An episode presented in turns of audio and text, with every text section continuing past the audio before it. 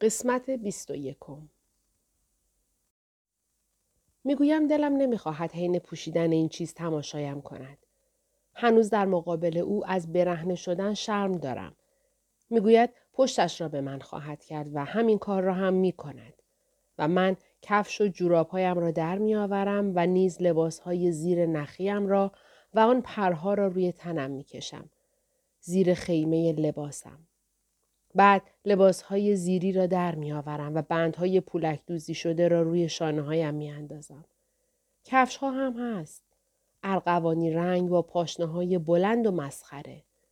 هیچ کدام کاملا اندازه هم نیست. کفش ها کمی بزرگند. کمر لباس خیلی تنگ است اما به هر حال به تنم می رود. می گویم تموم شد. و او برمیگردد. احساس احمقانه ای دارم. دلم می‌خواهد خودم را در آینه ببینم. می‌گوید زیباست. حالا صورتت. فقط رژ لبی قدیمی و آبکی دارد که بوی انگور مصنوعی می‌دهد و کمی هم خط چشم و ریمل. نه سایه چشمی و نه پودر صورتی. یک لحظه احساس می کنم که نمی‌دانم چگونه باید از آنها استفاده کنم. اولین بار که از خط چشم استفاده می کنم چشمم را لک و سیاه می کنم. مثل کسی که کتک کاری کرده است. اما لک را با محلول گیاهی دستم پاک می کنم و دوباره امتحانش می کنم. کمی از رژ را روی گونه هایم می مالم. حین آرایش او آینه پشت نقره‌ای بزرگی را مقابلم نگه داشته است. متوجه می شوم که آینه سرنا جوی است. احتمالا آن را از اتاق او برداشته است. موهایم را نمی شود کاری کرد. می‌گوید عالیه. کاملا هیجان زده شده است. پنداری قصد رفتن به میهمانی داریم. به سمت گنجه می رود و شنلی بیرون می آورد که یک کلاه هم دارد. آبی کمرنگ. رنگ ویژه همسران. این هم باید مال سرنا باشد. می‌گوید کلاه رو حسابی بکش روی سرت. نزار آرایشت به هم بخوره. واسه ایست بازرسی ها میگم. می‌گویم اما مجوز عبورم چی میشه؟ می‌گوید نگران و نباش یکی برات دارم. و به این ترتیب از خانه بیرون می رویم. با هم از میان خیابانهای تاریک می گذریم. فرمانده دست راستم را گرفته انگار بازیگران نوجوان فیلم های سینمایی هستیم. شنل آبی آسمانی را محکم به دور خود میپیچم. درست کاری که یک همسر خوب باید بکند. از دالانی که کلاه شنل پیش چشمانم باز کرده است، پس سر نیک را می بینم. کلاهش را صاف بر سر گذاشته. صاف نشسته. گردنش صاف است. کاملا شق و رق است. حالتش طوری است که حس می کنم کار مرا تایید نمی کند یا شاید اینطور تصور می کنم. آیا می داند که زیر شنلم چه به تن دارم؟ آیا او فراهمش کرده است؟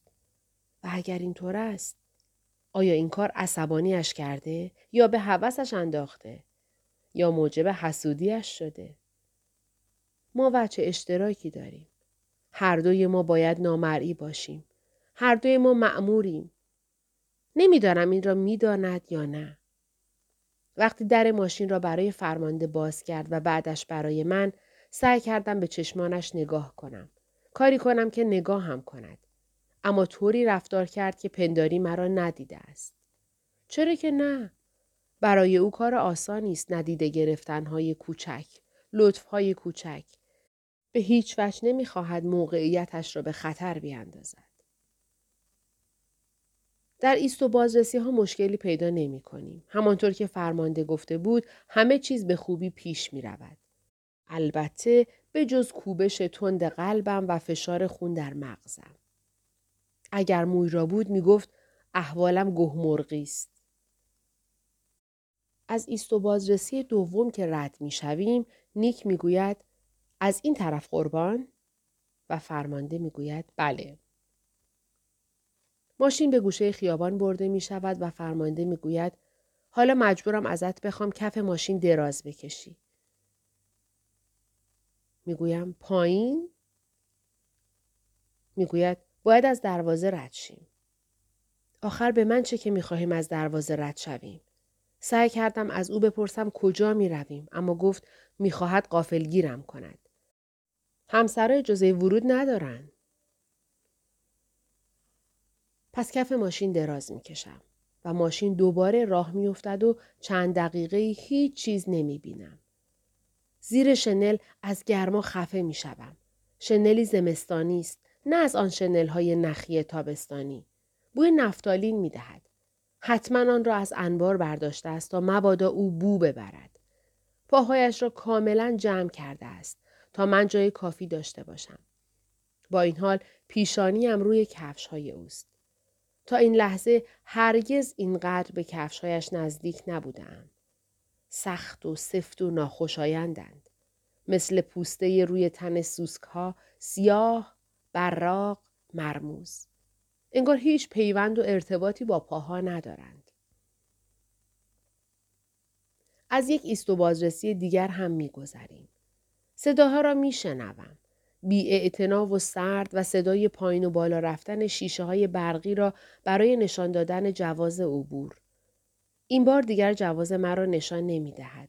جوازی که متعلق به من است. از این پس دیگر موجودیتم رسمی نیست. بعد ماشین راه می افتد و بعد دوباره می ایستد و حال فرمانده کمک می کند از جایم بلند شوم. می گوید باید بجنبیم. این ورودی پشتیه. باید شنل رو بدی به نیک. بعد به نیک می‌گوید مثل همیشه سر ساعت معمول. پس قبلا هم این کار را کرده است. کمک می کند شنل را از تن درآورم. در ماشین باز است. روی پوست نیمه برهنم هوا را حس می کنم و تازه متوجه می شوم که عرق کردم. وقتی برمیگردم تا در ماشین را پشت سرم ببندم نیک را می بینم که از پشت شیشه نگاه هم می کند. حالا مرا می بیند. آیا در نگاهش نفرت می بینم یا بیاعتنایی؟ آیا این دقیقا همان چیزی است که انتظارش را از من داشته؟ در جاده پشت یک ساختمان هستیم. ساختمانی از آجر قرمز و کاملا مدرن. کنار در سکویی برای سطل زباله ساختند و بوی جوجه سرخ کرده که به تدریج فاسد می شود به مشام می رسد. فرمانده کلید در را دارد که معمولی است و خاکستری و هماهنگ با رنگ دیوار. فکر می کنم از فولاد باشد. آن سوی در راهروی سیمانی ای هست که چراغهای فلورسنت روشنش کردند. نوعی تونل. فرمانده می‌گوید از این طرف. دور مچم برچسبی می‌زند. ارغوانی رنگ. روی نواری انعطاف پذیر. مثل برچسبهایی که در فرودگاه روی چمدانها می‌زنند. می‌گوید اگه کسی ازت پرسید بگو واسه نوبت عصر اجیر شدی. بازوی برهنم را می‌گیرد و به جلو میراندم. آینه ای می‌خواهم. می‌خواهم از رژ لبم مطمئن شوم. از اینکه پرها مزهکند نامرتبن یا نه حتما قیافه و ظاهر ترسناکی به هم زده ام. اما دیگر خیلی دیر شده است. مویرا می‌گوید احمق. سی و هفت در راه رو پیش می رویم و از در خاکستری مات دیگری می گذریم و وارد راهروی دیگری می شویم که با نور ملایمی روشن شده و این بار مفروش است. قارچی رنگ. صورتی مایل به قهوه‌ای. در این راهرو چند در باز می شود که روی هر کدام شماره هست. 101, 102 مثل شمارش اعداد در طوفان تا هنگام اصابت سائقه. پس اینجا هتل است. از پشت یکی از درهای بسته صدای خنده می آید. صدای خنده یک مرد و نیز یک زن. دیر زمانی است که این صداها را نشنیدم. وارد یک محوطه مرکزی می شویم. عریض و بلند است. چند طبقه و در بالا یک نورگیر دارد. وسطش یک فواره هست. فواره ای که آب را مثل گلهای قاصدک پخش می کند. اینجا و آنجا گلی یا درختی جوانه کرده است. از ایوانها تا کاویزان است. آسانسورهای بیزی شکل و شیشه‌ای مثل جانوران نرمتن غولاسایی از دیوارها بالا و پایین می روند. می‌دانم کجا هستم. قبلا هم اینجا آمده ام. با لوک. عصرها. خیلی وقت پیش. آن وقتها اینجا هتل بود. حالا پر از زن است. آرام می ایستم و به آنها خیره می شوم. اینجا حق خیره شدن دارم. اطرافم را نگاه می کنم. دیگر لفاف سفیدی در کار نیست که مانع دیدم شود. سرم که دیگر هیچ پوششی رویش نیست عجیب سبک شده است. پنداری وزنه سنگینی از رویش برداشته شده است. زنها نشستند. لمیده اند. می پلکند. به همدیگر تکیه دادند. مردانی هم بینشان هستند. مردان بسیار. همه یونیفرم یا کت و شلوارهای رسمی به تن دارند. بسیار شبیه یکدیگرند. در کنار هم نوعی پیش زمینه را تدایی می کنند. اما زنها مثل ساکنان مناطق حاره‌ای اند. لباسهای زرق و برقدار جشن به تن دارند. بعضی هایشان لباس عجیب و غریبی چون لباس من به تن دارند. پرها و زرق و برق تا بالای رانها و درست تا روی سینه ها. بعضی هایشان از آن زیرپوش های قدیمی زنانه به تن دارند. لباس خواب های کوتاه، پیژامه، ربد و شامرهای توری و بدن نما. بعضی هایشان لباس شنا به تن دارند. یک تکه یا دو تکه. می‌بینم که یکیشان لباس قلاب بافی شده به تن دارد که نوک سینه هایش صدف دوختند. بعضی ها شورت ورزشی و دکلته بندار پوشیدند. و بعضی دیگر لباس های ورزشی از همان نوع که در تلویزیون نشان می‌دهند بلوز ورزشی چسبان و شلوار گرم کن. چند نفر هم لباس معرکه گیرها را به تن دارند. پیراهنهای پیلیدار و کوچک با حروفی بزرگ بر روی سینه.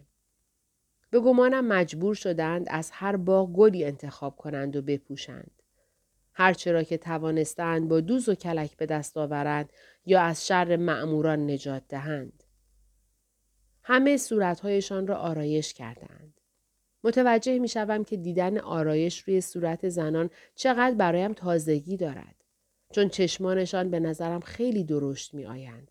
خیلی سیاه و براق. دهانشان بیش از حد سرخ. بسیار مرتوب. پر از خون و درخشان. یا شاید بیش از حد دلغکوار است. در نگاه اول در این صحنه حسی از شادی و شعف می بینم. مثل میهمانی بالماسکه است. مثل کودکانی که بیش از حد رشد کردند. ملبس به رخت و لباس هایی که از دل چمدان ها بیرون کشیدند. آیا در این کار واقعا شادی هست؟ شاید باشد. اما واقعا انتخاب خودشان بوده است؟ با نگاه نمی‌توان فهمید. در این اتاق باسنهای زیادی هست. دیگر به آن عادت ندارم. فرمانده می‌گوید مثل راه رفتن تو گذشته میمونه. از صدایش برمیآید که شاد است. حتی لذت می‌برد. تو اینطور فکر نمی کنی؟ سعی می کنم به خاطر آورم که گذشته واقعا شبیه این صحنه بوده است یا خیر. حال دیگر مطمئن نیستم. می‌دانم که شامل این چیزها نیز بوده اما ترکیبش با این صحنه یکی نبوده است. فیلم سینمایی که در مورد گذشته می‌سازند حقیقتا خود آن گذشته نیست. می‌گویم بله. احساسی که دارم چیزی واحد نیست. مسلما این زنها نه مایه وحشتم شدند و نه شکه کردند. آنها به چشم من بچه هایی از زیر کار در روند. مقامات رسمی آنها را انکار می کنند. حتی موجودیتشان را منکر می شوند. با این همه آنها وجود دارند. دست کم این مسئله حائز اهمیت است. فرمانده می‌گوید زل نزن خودش رو لو میدی فقط طبیعی رفتار کن بار دیگر مرا به جلو میراند مردی که او را به جا آورده برایش دست تکان می‌دهد و پیش می آید. حلقه انگشتان فرمانده روی بازویم تنگتر می شود. زمزمه می کند. آروم باش. خودتو نباز. به خودم می‌گویم فقط کافی ذهنت رو ببندی و تا ممکنه احمق به نظر برسی. نباید زیاد سخت باشه. فرمانده به جای من حرف می‌زند. با این مرد و با دیگرانی که دنبالش راه افتادند. درباره من زیاد حرف نمی‌زند. نیازی به این کار ندارد. می‌گوید من تازه واردم و آنها نگاه هم می کنند و بعد به من بیتوجه می شوند و راجع به مسائل دیگر حرف می زنند. لباس مبدل من کار خودش را کرده است. هنوز بازویم را به دست دارد و وقتی حرف می‌زند ستون فقراتش به نحو نامحسوسی صاف می شود. سینهش فراخ می گردد. صدایش هر لحظه بیشتر و بیشتر چاشنی نشاط و شور و شوق جوانی پیدا می کند. به نظرم می رسد که دارد جلوه فروشی می کند. دارد مرا به رخ می کشد. به رخ آنها و آنها نیز متوجه می شوند. به اندازه کافی معدب و آدابدان هستند. مستقیما به من دست نمی‌زنند اما وضعیت سینه ها و پاهایم را بررسی می کنند. انگار هیچ دلیل موجهی وجود ندارد که آنها را از این کار باز دارد. اما از دیگر سو آنها را نیز به رخ من می کشد. آقایی و سروریش را به جهان به رخم می کشد. او قوانین را می شکند. آن هم درست زیر دماغ خودش و جان سالم هم به در می برد. شاید به آن مرحله از سرمستی رسیده است که می‌گویند در آن قدرت مایه الهام می شود. حالتی که حس می کنید وجودتان ضروری است و بنابراین می توانید هر چه خواستید بکنید. مطلقا هر کاری که دلتان خواست. هر چه که خواستید. دوبار وقتی حس می کند کسی متوجه نیست به من چشمک می زند. نمایش بچگانه است. کل قضیه و رقت انگیز. اما به هر حال چیزی است که درک می کنم. وقتی نمایشش را تمام می کند دوباره مرا به گوشه ای می برد. به سمت کاناپه پفدار و گلدار. از آن دست که زمانی در سالن هتل ها می گذاشتند. در واقع این سالن تا آنجا که در خاطرم مانده طرح گلی دارد با پیش زمینه به رنگ آبی کبود. می‌گوید فکر کردم شاید پاهات خسته شده باشند. اونم تو اون کفشا. حق با اوست و من واقعا سپاسگزارم. مرا می نشاند و خودش نیز کنارم می نشیند. بازویش را دور شانه هایم می اندازد. جنس کاناپه در مقابل پوست تنم زبر و خراشنده است. پوستی که این اواخر دیگر خاطره لمس شدن را از یاد برده است. می‌گوید خب نظرت در مورد باشگاه کوچیک ما چیه؟ دوباره اطرافم را نگاه می کنم. مردها هماهنگ نیستند. همانطور که از ابتدا فکر می کردم.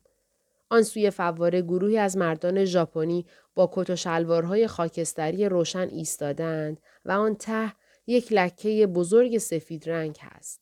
اعراب با آن ربد و شامرهای مخصوصی که می پوشند. چفیه و پیشانی بندهای راه راه. می‌گویم یه باشگاهه؟ خب این اسمیه که ما روش گذاشتیم. باشگاه. می‌گویم فکر می‌کردم فعالیت این جور جاها کاملا قدقن شده. می‌گوید خب رسما آره اما ما آدمیم دیگه. مهلت می‌دهم تا در این مورد توضیح دهد اما نمی‌دهد. بنابراین می‌گویم یعنی چی؟ می‌گوید یعنی اینکه نمیشه طبیعت رو فریب داد. لازمه طبیعت تنوعه برای مردا. کاملا هم منطقیه. این واقعیت بخشی از استراتژی وجود ذات طبیعته. چیزی نمی‌گویم. پس ادامه می‌دهد. زنا به غریزه این رو می‌دونن. چرا این همه لباس مختلف میخریدن؟ منظورم اون قدیماست. برای اینکه سر مردا شیره بمالن تا فکر کنن اونا چند آدم مختلفن. هر روز یه آدم تازه. طوری حرف می‌زند که پنداری به حرفهایش اعتقاد دارد. اما با همین سیاق خیلی حرفهای دیگر هم می‌زند. نمی‌توان فهمید او به چه باور دارد و به چه باور ندارد. می‌گویم پس حالا که ما لباس های مختلف نداریم شما عملا خود زنا رو عوض می‌کنین. بله؟ حرفم نیشدار است. اما به روی خودش نمی آورد و بدون هیچ حرکت اضافه ای می گوید این کار مشکلات زیادی رو حل می‌کنه. به این حرفش پاسخ نمی دهم. دیگر حوصله‌ام دارد از او سر می رود. دلم می‌خواهد رو ترش کنم و باقی عصر را بی هیچ کلامی بگذرانم. اما اختیار و توان این کار را ندارم و خود نیز به این حقیقت واقفم. به هر حال هرچه باشد امروز عصر آمده ایم گردش. کاری که واقعا دوست دارم انجام دهم حرف زدن با زنهاست اما موقعیتی دست نمی دهد. می‌پرسم این آدما کی هستند؟ می‌گوید اینجا فقط برای افسراست. از هر رسته که باشن فرقی نداره و مقامات ارشد و هیئت‌های تجاری. این کار به تجارت رونق میده. اینجا وعدگاه خیلی خوبیه. بدون ملاقات و گپ نمیشه تجارت کرد. ما سعی می‌کنیم دست کم اون چیزایی رو که جاهای دیگه دارن براشون فراهم کنیم. خوبی دیگهش اینه که اخباری هم به دست میاری. مرد به یه زن چیزایی میگه که ممکنه به یه مرد دیگه نگه. می‌گویم نه منظورم زناست. می‌گوید او خب بعضیشون واقعا حرفه‌ای هستند. دخترای مشغول به کار. میخندد.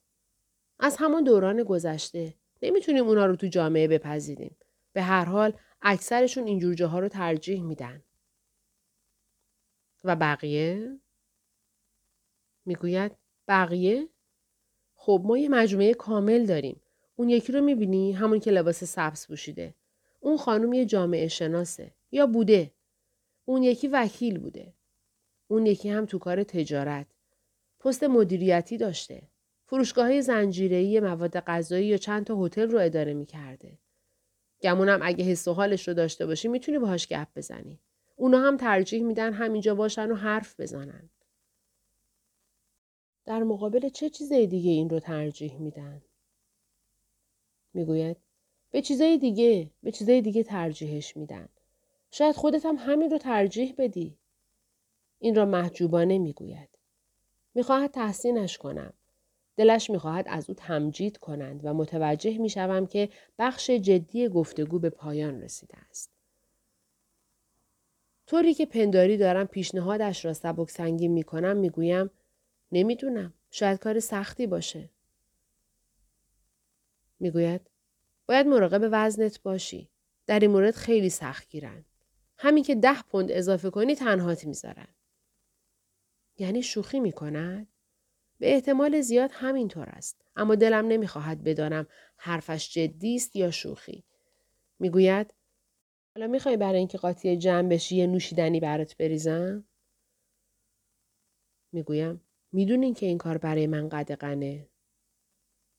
می‌گوید یه بار ضرر نداره. به هر حال درست نیست چیزی نخوری. اینجا نیکوتین و الکل جز محرمات نیست. می‌بینی؟ اونا اینجا مزیت هم دارن. می‌گویم باشه.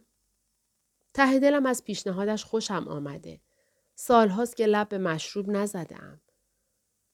می‌گوید خب چی می‌خوای؟ اینجا همه جورش هست. همش وارداتی. می‌گویم جین و سودا. اما لطفا رقیق باشه. نخواستم دستتون رو رد کنم. با نیشخند می‌گوید مسلمه که نمی کنی. بعد ناگهان می ایستد و در کمال تعجب کف دستم را می بوسد. بعد به سمت بار می رود. می توانست پیش خدمت را صدا کند. چند نفری اینجا هستند. با دامنهای کوتاه مشکی یک شکل که روی سینه هایشان برای تزئین منگوله آویزان کردند. اما به نظر آنقدر مشغول و سرگرم کارند که نمی‌توان توقعی از آنها داشت. بعد او را می بینم. مویرا کنار فواره با دو زن دیگر ایستاده است. یک بار دیگر به او چشم می دوزم تا مطمئن شوم که خود اوست. نگاه هایم مخفیانه و زیرزیرکی است تا مبادا کسی متوجه شود. لباس مسخره به تن دارد. لباسی سیاه از ساتنی که زمانی براق و درخشان بوده که به تن زشت است. بند ندارد. از داخل محکم می شود. سینه های لباس برآمده است اما اندازه مویرا نیست. برایش خیلی بزرگ است. طوری که یک سینه گرد و قلمبه است و آن دیگری نه. لباسش را مدام بالا می کشد تا به تنش بیستد. یک گلوله نخ به پشتش چسبیده. وقتی برمیگردد آن را می بینم. به نوار بهداشتی میماند که مثل ذرت بوداده ور آمده باشد. گویا قرار بوده این پارچه دنباله لباسش باشد. دو گوش پوش هم به سرش چسبیده که از پوست خرگوش یا گوزن است. نمی‌توان مطمئن بود. آهار یکی از گوش پوش ها از بین رفته و به تکه پوستی افتاده و آویزان بدل شده است. دور گردنش یک پاپیون سیاه زده و جورابهایش از جنس توری سیاه و پاشنه های کفشش بلند است. همیشه از کفش پاشنه بلند متنفر بوده. لباسش در کل عتیقه و عجیب و غریب است. مرا یاد چیزی در گذشته می اندازد اما دقیقا به خاطرش نمی آورم. یک نمایش صحنه‌ای، یک کمدی موزیکال. دخترانی که برای عید پاک لباسهایی از پوست خرگوش به تن داشتند. معنای این لباس در این مکان چیست؟ چرا لباس پوست خرگوش به لحاظ جنسی برای مردها جذاب است؟ این لباس خاکالود و کثیف چه جذابیتی می‌تواند داشته باشد؟ موی را سیگار می کشد. پوکی می‌زند و بعد سیگار را به زنی که سمت چپش ایستاده است رد می کند. زن لباس قرمز پولک دوزی شده با دنباله دراز به تن دارد. با سینه های شیپوری نقره‌ای، لباسی شیطانی. بازوانش را زیر سینه های برامدی لباس در هم گره کرده و دست به سینه ایستاده. روی یک پایش تکیه کرده است و بعد روی پای دیگر. احتمالاً پاهایش عیب و ایرادی دارند. ستون فقراتش کمی گود افتاده است. بی هیچ علاقه یا کنجکاوی اطراف اتاق را نگاه می کند. احتمالا این صحنه برایش آشناست. دلم می‌خواهد مرا نگاه کند. مرا ببیند. اما نگاهش طوری روی من میلغزد که پنداری من یکی دیگر از درختان نخل یا سندلی های اتاقم. حتما باید برگردد. دلم میتپد. باید مرا ببیند. قبل از اینکه یکی از مردها به سمتش برود. قبل از آنکه ناپدید شود. زنان دیگر که کنارش ایستادهاند آن زنی که موهای طلایی و ژاکت کوتاه صورتی با حاشیه خز کهنه دارد وارد آسانسور شیشهای شده و از دیدرس دور شده است. مویرا یک بار دیگر سرش را بر می گرداند. شاید پی چیز خاصی می گردد. آنجا ایستادن بدون جلب توجه کسی مثل دختری که در میهمانی رقص دبیرستان شرکت کرده و همه نادیدهاش گرفتهاند دشوار است. این بار نگاهش به من میافتد. مرا می‌بیند. آنقدر پخته هست که بداند نباید عکس عملی نشان دهد. به همدیگر خیره می‌شویم. با چهره هایی توهی و بی بعد با سر اشاره می کند. تکانی خفیف به سمت راست. سیگار را از زن سرخپوش پس می گیرد. به دهانش می گذارد. لحظه ای دستش در هوا معلق می ماند. پنج انگشتش کاملا بازند. بعد به من پشت می کند. همان علامت قدیمی من. پنج دقیقه وقت دارم که به توالت زنان بروم که حتما باید جایی سمت راست او باشد. اطرافم را نگاه می کنم. اثری از آثارش نیست. نمی توانم خطر کنم و بدون فرمانده و بی هدف به سمتی بروم. شناخت کافی ندارم. راه ها را نمی شناسم. ممکن است به درد سر بیفتم. یک دقیقه. دو. موی را اطراف اتاق می پلکد. به اطراف نگاه نمی کند. او فقط می تواند امیدوار باشد که منظورش را فهمیدم و دنبالش خواهم رفت. فرمانده بر می گردد با دو لیوان. به من لبخند می زند. لیوانها را روی میز قهوه خوری مقابل من می‌گذارد و می نشیند. می گوید خوش میگذره؟ دلش می‌خواهد به من خوش بگذرد. پذیرایی خوبی است. به رویش لبخند می‌زنم می‌گویم اینجا توالت هست؟ می‌گوید معلومه. جرعه می نوشد. هیچ اشاره به محل توالت نمی کند. باید برم توالت. در سرم نه دقیقه ها که ثانیه ها را می شمارم. با سر اشاره می کند. اونجاست. اگه کسی جلومو بگیره چی؟ می‌گوید فقط برچسبتو نشون بده. همه چیز درست میشه. می‌فهمن که با یکی از اعضا اومدی تو. بلند می‌شوم. طول اتاق را به سختی طی می کنم. کمی سکندری می‌خورم. کنار فواره نزدیک است که قش کنم. بدون بازوی فرمانده تعادل ندارم. چند مرد نگاه هم می کنند.